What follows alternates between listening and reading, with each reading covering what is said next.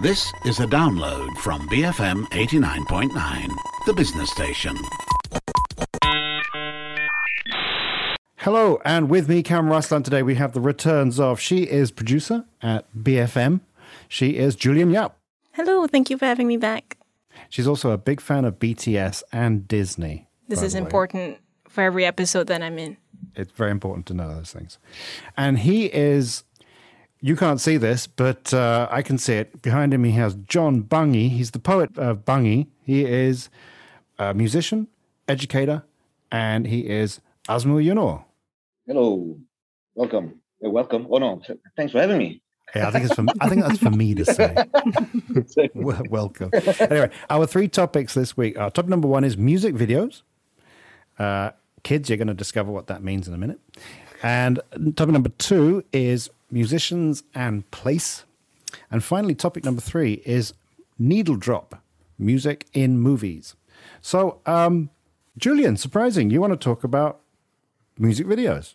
Surprising. Surprise. Well, is it surprising? It's like the intersection between film and, and, and music. I don't know. I don't. I don't. Th- I think this is the most I'll ever get into music. To be honest, I'm not that. I'm not that knowledgeable. Azmyl can teach me everything today. Um, but I, I discussed this with um with a few people recently. I was just thinking about how maybe it might just be me having nothing in my heart and no soul, or maybe and and, and, and and so I never connected with any music videos that I ever watched. But or it might just be the time that I grew up in. But I was thinking personally for myself, I don't really. I've never had a time where everyone was talking about a certain music video or this music video, you know, broke. Well, I guess W A P, W A P with Cardi B and Megan Thee Stallion maybe, but, you know, nothing. I never really had big cultural moments that I identified with and that I can remember in my within, within my childhood or while growing up where I had a very great affinity with music videos, and that might just... And I think that is a that is because of the time that I grew up in. And that was when M T V was sort of changing and they thought, okay, we're gonna, the kids don't really like M T V anymore. We got to do reality shows because that's what makes the money. And it became um, M T V Cribs, and they were doing their uh, original series. So I so I, I came back after school and I watched that. And it in between, they'd play music videos, but it was never, okay, I'm going to come to this channel and I'm going to watch music videos. And I never had, I, I watched the countdowns, but the countdowns weren't a big part of my childhood. And that wasn't how I discovered music, and also not how I, I think, consumed music visually. Um, Cam, we were talking yesterday about, you know, visualizing music or how music is put into visuals. Yeah. And I was thinking I've never had that sort of connection. Yeah. And you feel empty as a consequence. It might be. Because and, of that. It might have been because of YouTube. That might have yeah. been it. And you want old timers like me and Azmyl to to fill your soul with, yeah. with yeah. the knowledge. I come from the era where I had to wait between programs and hope that music video comes out, and I don't know yeah. what music video was. It was like on T V three. It's like so. Um, I didn't but have I had, that. I had a big cultural moment when I actually I saw Smell Like Teen Spirit when I was fourteen in nineteen eighty-one, mm-hmm. and that was just like an alien landed watching right. Smell Like Teen Spirit, and it's like, what's this? It's so different because you had all this, you know, the eighties stuff, you know, um, you know, they was all censored on T V. Mm-hmm. And so here comes uh, Smell Like Teen Spirit. I think on American Top Ten, oh. they had this half an hour show, and usually the top tens were they, they were skipped. You know, like number nine, then suddenly it's number seven. So what happened to number eight? Censored, right? Because it'd be some big Bon Jovi or something with big hairs. They censored it. Yeah. I, I would do the same, and my fingers would be hovering over the V H S recorder to ah, yes. record. What if I? It was like Duran Duran. Record. yes, yes, yes, yes. Interesting. Huh? But it was ultimately a short-lived phenomena, really. What, mid nineteen eighties till end of the nineties. Yeah, and that was pretty much it. I mean, if you talk to older fellas than I, like Joe Kidd, who is the godfather of punk in this country, his introduction was certainly not music videos. I mean, he was listening to the World Service on the radio. He and his friends uh, listened to punk music being broadcast around the world. There was like no visual cues whatsoever. True, true.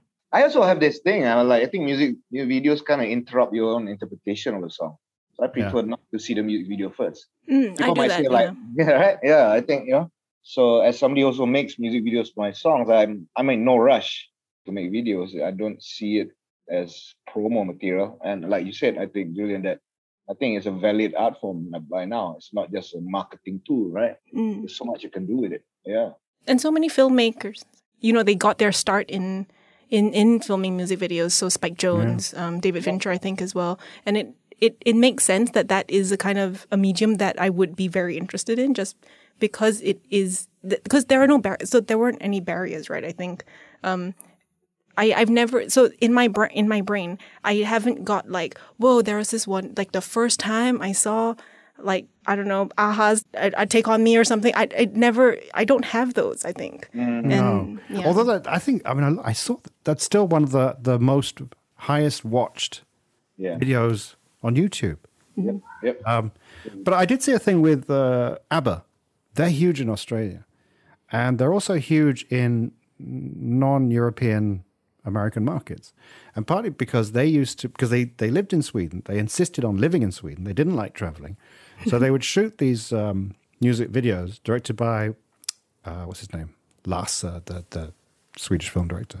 Hallström, Hallström. Yeah, Hallström. And um, those would then get shipped out, and And unlike any of the other music acts, that so the T V stations in these faraway places had these videos that they could just put on, and then ABBA became huge in Australia because no one else made videos.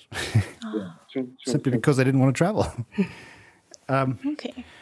But I don't, I don't know. I mean, uh, two things, Julian. One, have you gone back and looked at these the golden age of the music video? Yeah. You have?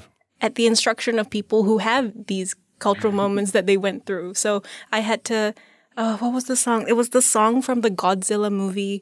And he's like, he's on the ceiling. I don't know. I can't remember. It's a great song. It's a really great music video. And I wish I'd experienced it when it had come out. And I don't know. And yeah, so I've had to, you know, had that education.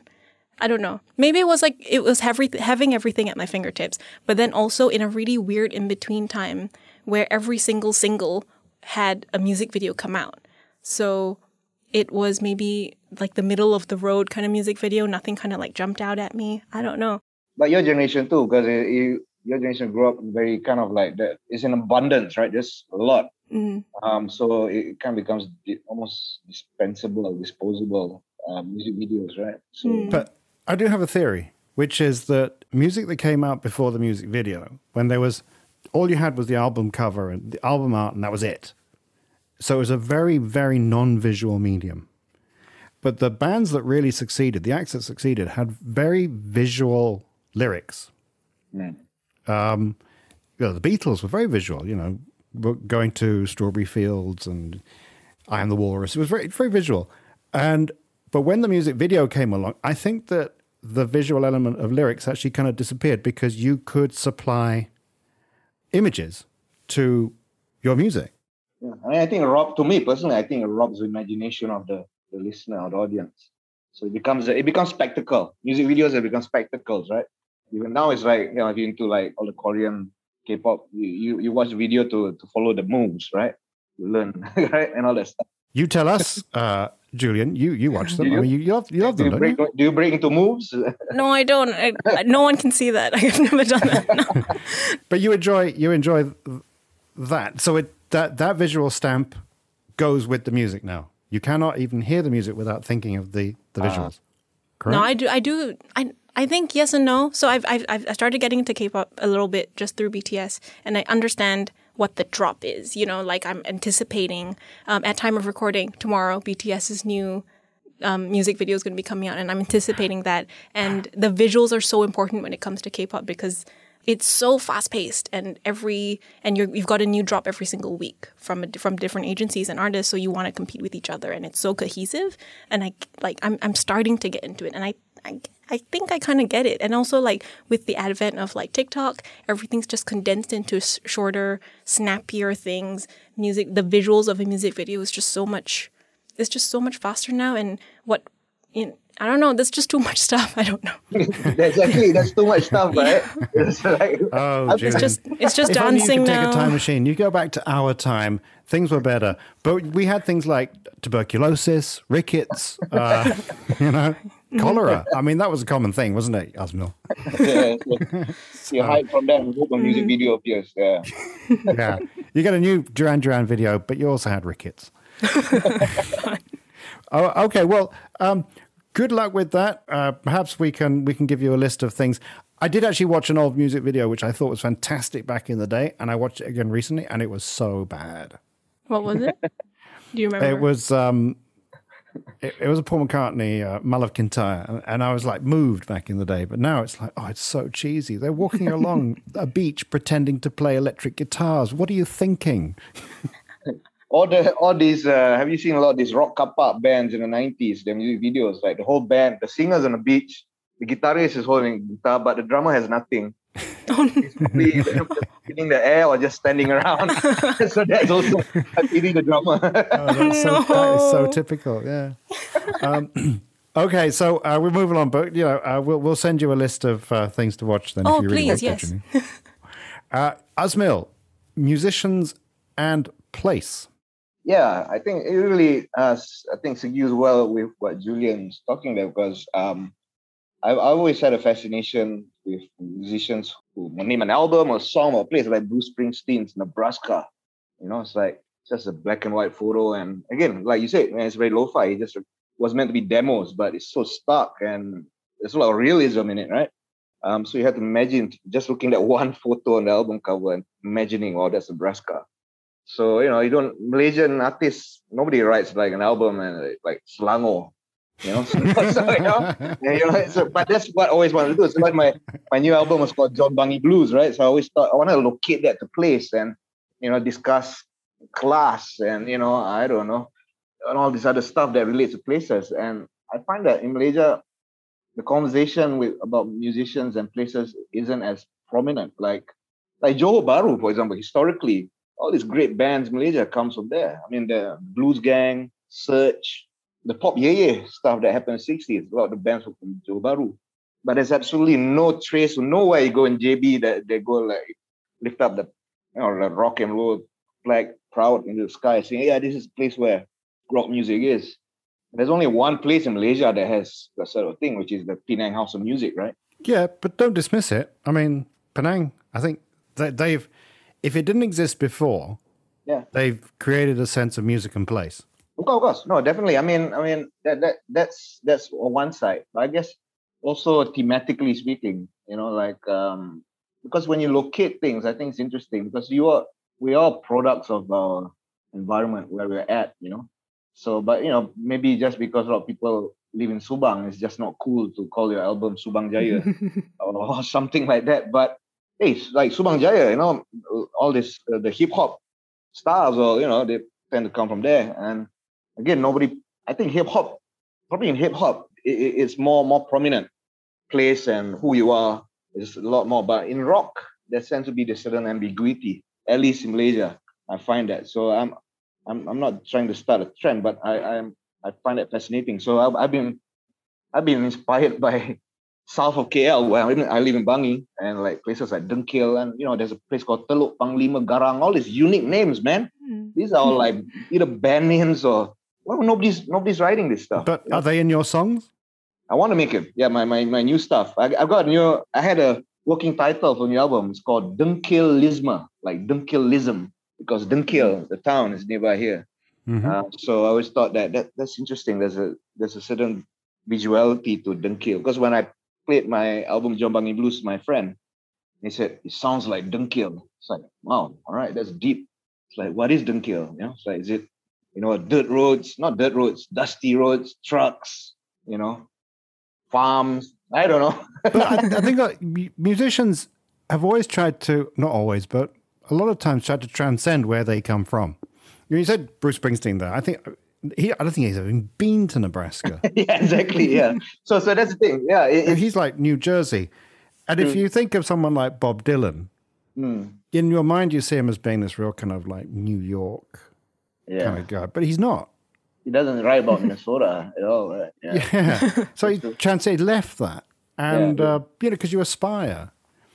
True, so, true, like, true. Julian, I mean, you, you you like B T S. Yeah. So. It, in your mind, it is soul music, S E O U L? You see a place? Oh, I don't know. I think I see oh, the, yeah. But I think more so with other groups than mm. B T S maybe. Because I think they've taken it on themselves to be Korea, you know? Mm. Um, but you, but so, so the image that you see is um, Gangnam and the, and, and the very new image of Korea that you have, a modern place, young people, technology, all of that. You, I think you get that a lot with J-pop as well. But no, I don't. I don't. I, I. don't think so. I think because they want to be every group, every person. Um, that's. I guess it fits pop, right? I don't know. Does it work with pop, Azmyl? Like, um, it within Malaysia? Do you think like places? It could, right? But I. I don't see that a lot. I mean, every time if somebody has mentions K L in a song, um, like I said, it's I always hear it in hip hop a lot more than in I think rock or pop. Mm. Um, you know, I guess what I'm trying to get here is that when you name places, there's certain realism appears, I suppose, in a thematic song, right? I would definitely listen to the Bangi City Rollers if, if, if they came along. There you I, go, that would yeah. be really intriguing. Yeah, I mean, uh, like Klang, man. Think of the name Klang.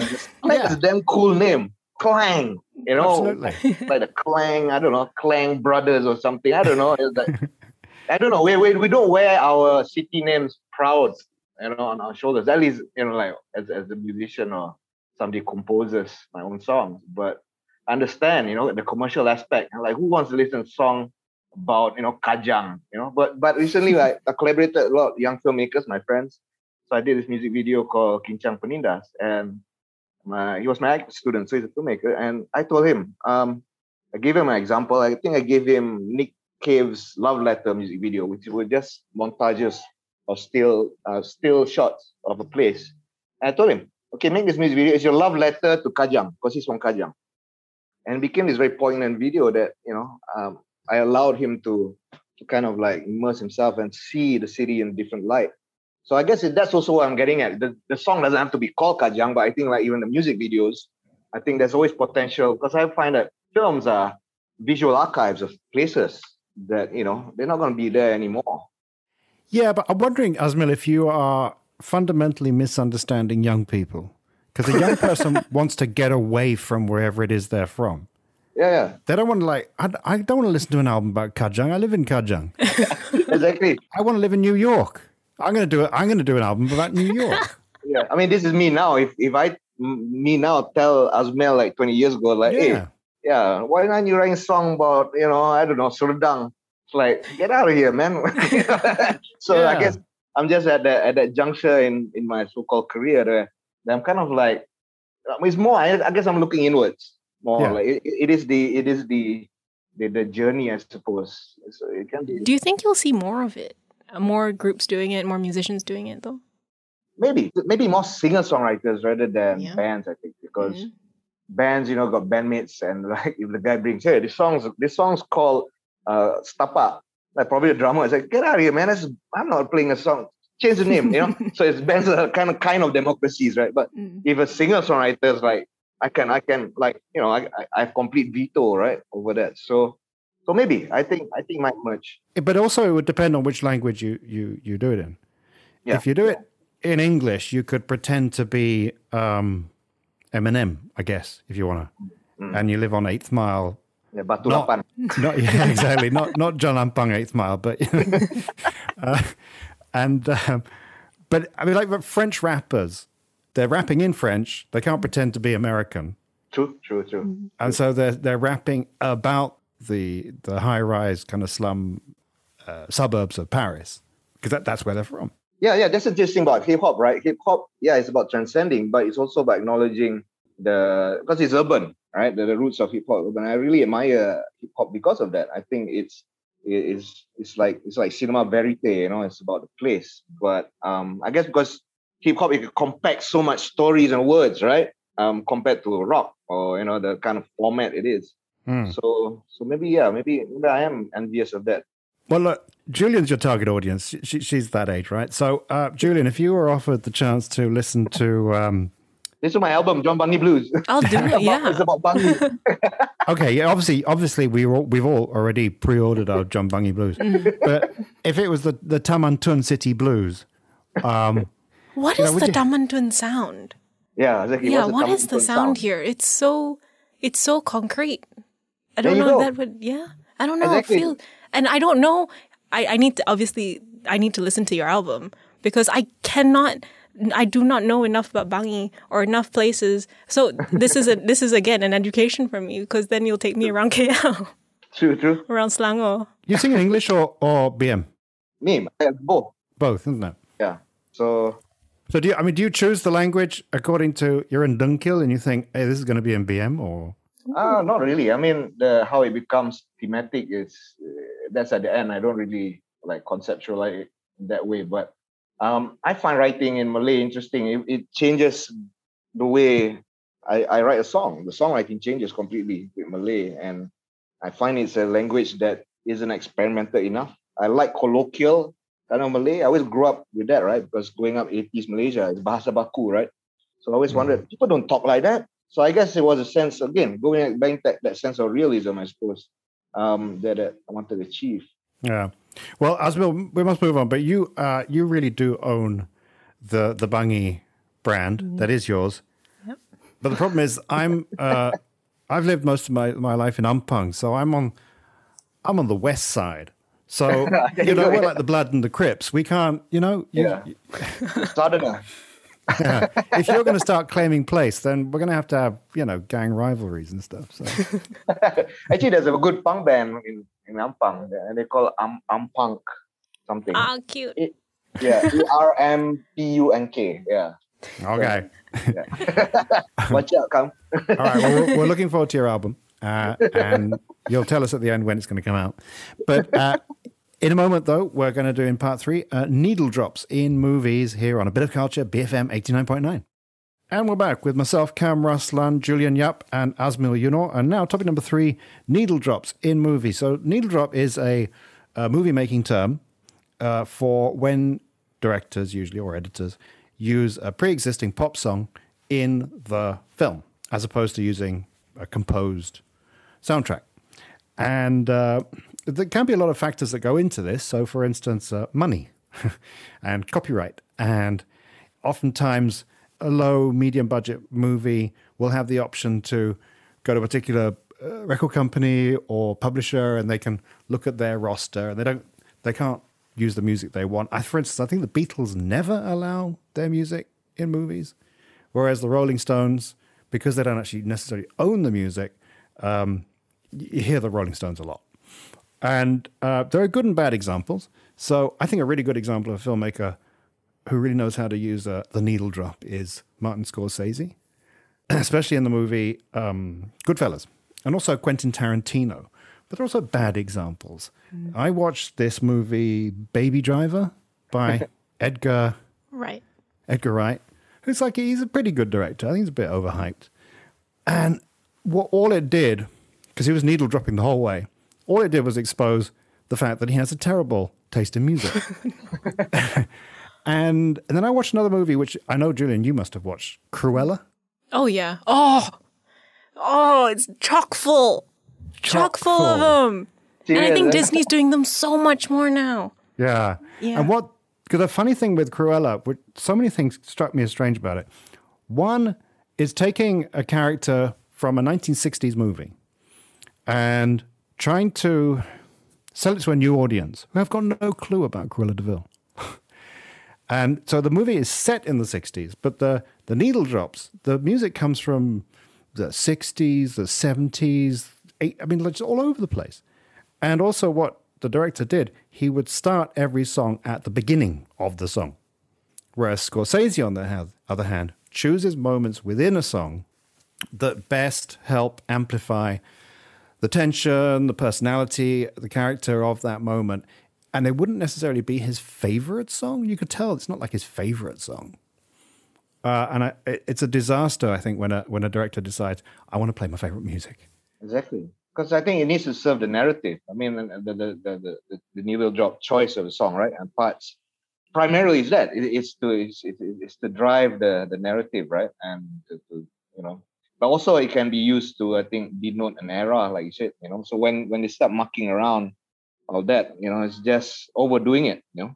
uh, got no taste, I suppose. I haven't seen any of the movies like Cruella, but I can assume it's it's probably in the same manner. It probably probably the director watched like Baby Driver and thought like, that's cool, I'm gonna like up the ante with that, right? And just like just overload lah. So it's, it's essentially a, a feature-length music video. Yeah, and also because because the director was always starting at the beginning of the song, the movie kept restarting. Oh man! So you're always feeling, oh, it's the beginning of a song. Every ten minutes, it restarts. You you don't get a three act structure. You get uh, a thirty track album. I mean, Julian, are you uh, are you uh, keenly aware of the needle drop when you're watching your movies? I am, but they're so forgettable, I think. I don't know. Maybe this it, maybe it's just me. The ones that I remember are the ones that um, I feel I from for, for probably films came out maybe two thousands maybe. I think the most the ones that I probably remember the most. Almost Famous, I think, has a really great one that I can't mm. remember the name of yep. right, the song. Uh, that, uh, Elton John. Mm, yes. Uh, Tiny Dancer. Yes, yeah. And um, uh, my I love when. Wes Anderson does them really well, but yeah. I think he's overusing yeah. them right now. But yeah. um, in the Darjeeling Limited, that's my my most favorite scene at the end when they're tracing after the train, and it's That Time Tomorrow. I think I love that so much. But very yeah. recently, I think it is just sort of the boom of and sort of the avalanche every single year of Marvel. So I think the big one, the first big one was Iron Man, and they used. Mm. Oh, I don't know. A C D C. A C D C. I'm gonna I'm, I'm gonna expose how bad I am at all of this. But yeah. it was that Thor Ragnarok, I think. The Led Zeppelin. Yeah. Yeah, yeah which I, I really didn't like that that use. I mean, I like Led Zeppelin and everything, but it was like, it was like, this is a damp squib. Yeah, and it seems like seems like too much irony sometimes. You're using yeah. this thing, like, it goes into posturing and, you know, I don't know. Lah. It's true. Yeah. It's true. It's it.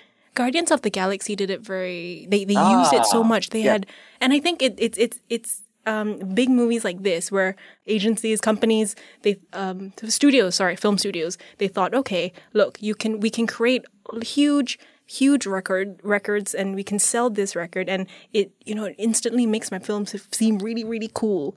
And I think the new version of that that hap- that's been happening over the last two years has been in movie trailers. And movie every single movie trailer will have a cover of a really popular eighties, mm. nineties song. And mm. it's sort of like a like a like a bluesy version or even like a like a darker version of a fun song. Um, Edgar Wright's new film, which is The Last Night in Soho, is um, Downtown. I can't uh, Priscilla something. Petula Clark. Petula Clark, yeah. It's a great song. Yeah. Who used that? It it's in the trailer and it's in the film also, and it's a really haunting version of that song, and every single trailer is doing this now, and mm. it just sets up what the film will be um, in terms of tone. But we've all been introduced to music through the needle drop, the you know, music you hadn't heard before. You mentioned Wes Anderson. Uh, my, one of my favorite needle drops was um, in Life Aquatic of Steve Zissou.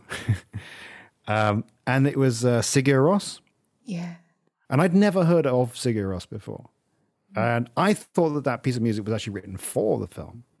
Uh. And I sort of like asked, and, and it was Sigur Rós, and it's like, that's fantastic. And so I went and purchased Sigur Rós, yeah. the Icelandic band. But they're, they're, they're also very cinematic, right? So you would think that, yeah, this is perfect, right? It's like, like as if it's made for this. Yeah. It's interesting. I do know that there are, there. You know, I think we don't see it happen as much anymore, but there was a time when a lot of films had songs written for them. The only thing that can come to mind is Like Crazy. I can't remember who's in it, but they, I think they, They had a Britney song written for it. Britney wrote a song for it, and I don't right. we, we don't get that as much anymore. You know, yeah, they're like Footloose and I Will Always Love You and stuff. But it's, it's a big industry in the past because I, I would buy uh, you know movie soundtracks, and they would be just essentially like compilations, right? Mm. I think one of the most most popular one was like Forrest Gump, which was a double C D of all the songs from fifties right up to you know nineties, mm. and, and you know. Um, You know, the, the, the, the other term they use in, in, in film studies, they, they, they use the term pop scoring for this. And it's interesting, but I, I, I wrote something about it, and I looked at films with drug teams and in particular. So so again, I, from what I found in literature, it's interesting because, again, I, I think exactly what you guys are talking about is, is essentially like, it's got to be motivated, right? The, the, the use of music is not just there to kind of like blast. That's why, like, I think um, Julian said, like, Guardians of the Galaxy you did well because you relate it. It's his nostalgia of his childhood, wherever it is. And every time we see him put a cassette in, and, you know, it's not just some non-diegetic music coming out of the sky, right? And that's why it doesn't really work. It's it's just, it just feels like an advertisement. But I'm sure it's a big business. Like, it's also linked, right? All these film companies and the labels, and they're kind of in cahoots. Yeah. Like, I think Kate Bush recently, right? Because Stranger Things, she went on the charts again or something, or playlists on. Yeah, Running Up That Hill. And it, it, for Stranger Things, but they, the, the filmmakers kind of retreated the music. So it's still very true to the Kate Bush, but it's true. It, it's certainly re-recorded. Stranger Things did it really well, just throughout, yeah, really from good. The first season. Yeah. Mm-hmm. Yeah. Yeah. That's a good example, yeah. True, true. Yeah. But also with that, with Stranger Things, it's not just the, the needle drop, but the composer's soundtrack is also nostalgic to John Carpenter yeah. soundtrack mm. movies from nineteen seventies. Mm. That kind of the sparse sort of two-finger synthesizer kind of sound. But you must remember also, it, it yeah, as, as Azmyl pointed out, it's um, it's the vagaries of who owns the music. Uh, so I, the the Malaysian movie Spilt Gravy on Rice, the filmmakers, they wanted to use a Bee Gees song in the movie. But when they inquired, they discovered it would have cost half the budget of the movie oh. to use that one song. So they, they had to choose something else. Mm. It's not cheap. Yeah, that's true. yeah, yeah. So finally then... Um, You, any of you got any good examples, ones that you really remember, Azmyl? Wow, for me, uh, Trainspotting was a good one. Lust for Life. Yeah, Lust for Life, and whatever other songs were on, on that. And, you know, that that that soundtrack was successful, so successful that the soundtrack, they, they released a, a sequel soundtrack, right? There's another C D for mm. the songs that didn't feature in the first soundtrack. I think that, that, that, was, that, that was really well... well well done needle drop that that film mm. one of my favorites actually, Trainspotting. uh Julian, sorry, can I ask just really quick, are there any sort of ones that worked really well for just drug themed ones? Because I can't think of any others that, you know, oh, come to mind. Trainspotting, yeah, besides Trainspotting. Are there any others, do you think? There's Fear and Loathing in Las Vegas. um that that one's really, because it's, it's Hunter S. Thompson, so the music is really far out, but it's very located in the era. Um, another one is actually Scorsese's kind of a more underrated film, uh, Bring Out the Dead, um, which also uses a lot. I mean, he does it in a similar way. It's about Nicolas Cage playing an ambulance driver who's who's insomniac, and so the music, the the the motif music is uh, T V Sheets by Van Morrison throughout the film, so it kind of repeats itself. Yeah, so that's another another another favorite of mine lah. I actually bought the soundtrack, man. I bought well, actually. Yeah, but it's got the Clash in it too, you know. So you got it. Um, that is where Malaysian filmmakers, if you're listening, come on, show off your music taste, you know. Yeah, if you can afford it, I'm telling you, one Bee Gees song. Oh, I use local bands. I've been yeah, telling okay. my film students. I've been Fair telling enough. my film students. There's so much music out there. Yeah, so many Malaysian bands producing music. Yeah. Uh, so, but Julian, cho- cho- choose one that worked for you. John Bungie Blues is going to be the next needle drum. yeah, it's going to be it. If the yeah. movie is set in Bungie. Yeah, you, you rather limited yourself there. But Julian, do you have one movie?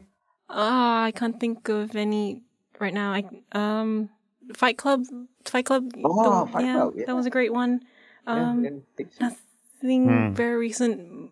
Oh, there's a oh, there's a great one. Um, the Last Black Man in San Francisco. San Francisco.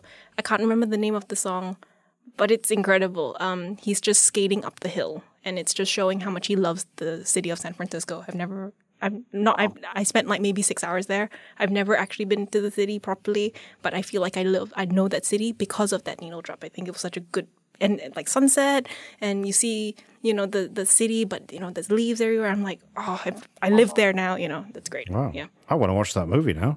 Beautiful. Yeah. yeah. yeah. Okay, so that's that's the needle drop. And now we move on to the final part of the show, recommendations. We recommend something that we think might be of interest. And Julian Yap goes first. Um, unsurprisingly, it's about B T S. Good, go for it. it feels so it feels so bad to do this when Azmyl's here. But um, um, BTS's new album, Proof, is out. And Proof is their ninth. Oh, I don't know which album this is, but it's their new album. and it is a it's an anthology album. And there's there are new songs as well, but it's an anthology album, and it just shows their journey from when they started out as kids. And when they started out, they were fifteen, sixteen years old, and they were rappers writing about things that they knew about, which was, um, no, I will, I won't listen to what society wants of me. I will do what I want, and it's okay if I don't have dreams, but I will, f- I will do what I, I'll, I'll, you know, work hard and I'll achieve that, but not because you tell me to. And, True. you know, it goes all the way up till now, where they're sort of kind of trying to find themselves as artists, but also as people. And it's a, it's, a, I think it's a good, int- I, I think, I don't, I have, at, at time of recording, I haven't listened to it, but I'm sure it's great. And um, it's a good, I think, for someone who's never listened to B T S, a very good introduction to the group. And there's also a new song called Yet to Come, which I'm sure is great. I'm saying it now. Sure is great. Yeah. And it's out now. You can listen to it now. So, Julian, you're sixteen, aren't you? Sure. Sure. Yeah. Um, how much do you love B T S? Very much so. Yeah. Because I know you love Disney. Yes. But in the scale of things? Oh, no, Disney's forever. Right. B T S is new. Yeah, I, th- I think yeah. I'd be the same, like Beatles and Bowie. Oh, there was a B- there was a B T S needle drop in the Eternals, the Marvel movie that came out last year. It wasn't good. It was overused. Marvel movies don't know how to do needle drops at all. Mm. Thor Ragnarok, maybe Taika Waititi is the only person who can do it in the... Yeah. Mm. But yeah, okay. That's my recommendation. Please listen to Proof by B T S. Uh, Proof is the album or the single? Sorry, Proof is the album. You can listen to the whole album, and the single is Yet to Come. Okay. I'm for you, Julian, I'm going to. Thank you. I'm gonna, I'm I listened to Kate to Bush for you, Cam. Yeah, but I'm expecting a five thousand word essay, which I haven't received yet. So. Ah, yes, yes, yes. Come, yeah. It's coming, is it? Yeah. Um, okay, uh, Azmyl, what's your recommendation? Uh, it's a it's a photobiography of Blues Gang. Oh. Um, oh. So it just came out. It's published by Tempatan Fest. I think you can head on to their website, tempatan fest dot com dot my. So I ordered this a while back. So um, I only I received it a couple of weeks back, and it's fantastic. It's a lot of photos, and it, it just shows a different Malaysia. I mean, I mean, again, this is what I'm talking about, like uh, the, the the importance of, I think, having this sort of, you know, this this is a book. Yeah, I mean, you're not going to see this on radio, but yeah, um, it doesn't really work on radio. Yeah, so. So, but but it's it it really, I think, you can fill up the map of the history of of, of places again. Um, you know, they they they lived in like I think they lived in Bukit Damansara. There's a legendary house there when it came from J B, and there's all these places that don't exist anymore in Damansara where there's these pubs where the blues the bands would jam, and you know, um, and if you order this, I think it's gonna come with a T-shirt. They're making the T-shirt right now, so the thing is, uh, this is. Very independent effort, but the band's involved, so it comes with uh, I think the first edition that I got here, all the band members actually signed it, except mm. the late Jim Madasamy, who, who passed away before the book was published. But actually his it was his trove of photos then and and you know archival stuff that fills the book. They they were really kind of before your time. You did, did you ever see them play? No, no, I didn't, man. I mean I, but yeah. I grew up listening to them a lot on radio. I mean uh Definitely like Apona Dikato, because my, my grandparents, my mom's side, they were from Negeri. So growing up, listening to that, yeah. Then finding out that Ito is not actually from Negeri. Um, but yeah, this is the stuff I grew up listening on radio. And I suppose this is where kind of like rubs off. I'm I'm not necessarily a blues player, but there's a very folky thing going on. You know, mm. like I say, that sense of realism is there with the band. Um, and I think they're, they're really underrated. I mean, these guys, are, they're up there with alley cats to me. Yeah. Yeah. So the book again is called? It's just called Blues Gang. I think it's a it's a fortieth anniversary of the band. Um, so it just says uh, sebuah biography photo. So it's in Malay actually. Um, so it, it doesn't dig deep. I mean, it's you won't find any like uh, any sort of um, insight beyond mm. just the, the broad history of the band. But it's just a wonderful book to flip through. Mm. It's wonderful. Okay. And sorry, you said you could get it at you could order it online? Yeah, order it online. Uh, just search for Tempatan Fest, and I think even on their Instagram and stuff, you can just drop a message to them. Uh, the guy who, who who did this book, his name is Sir Rashid. So he's he's the guy behind Tempatan Fest, mm. and he's actually I think based in Kajang. Yeah. So oh, it's, it's all happening down there. It's all happening south. You know, wrong yeah. city, wrong part of town, buddy. All down south. um. Okay, So uh, my recommendation is, well, it's, I don't know, it's kind of odd because at the time of recording, the Malaysian movie Spilt Gravy on Rice is being released in the cinemas. By the time you listen to this, like half an hour later, it is probably no longer in the Malaysian cinemas because the runs are so damn short um, for local movies. So unless a lot of people go and see, um, it may or may not still be on. If it isn't still on, then, I don't know, go to your your favorite um, V C R stroke V H S um, merchant and get a copy. I don't know how, but it's a really good film. It's uh, written by the late Jit Murad, directed by Zahim Al-Bakri. It was made over ten years ago. It's finally got a release. And there were delays because of all the usual wonderful Malaysian reasons, uh, censorship, et cetera. But it's it's really great. And funny, and it's a slice of life, a particular kind of class of Malaysian society that's not normally uh, on screen. Yeah. Um, so, please, if you if you get the chance, go see Spilt Gravy on Rice, uh, written by the late great Jit Murad, and directed by Zahim Al-Bakri. So that's my recommendation, if you can catch it.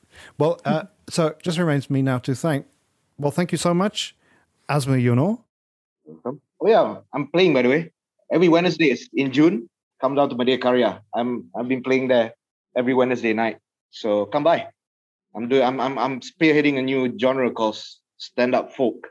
So I'm oh. talking as much as I am singing. I just get just getting things off my chest. Yeah. Okay. So, yeah, come, come by Madya Karya. D J every Wednesday night. Jo- John Bungie Blues, when's that going to be? Oh, it's out already, man. I mean, I'm oh, it's out already. Yeah, already. Yeah. So anyway, I, I released that two years ago, but uh, oh. but uh, Dengkilism, yeah, that's coming soon. Yeah. Where, where, yeah, where? How do we how do we purchase your music?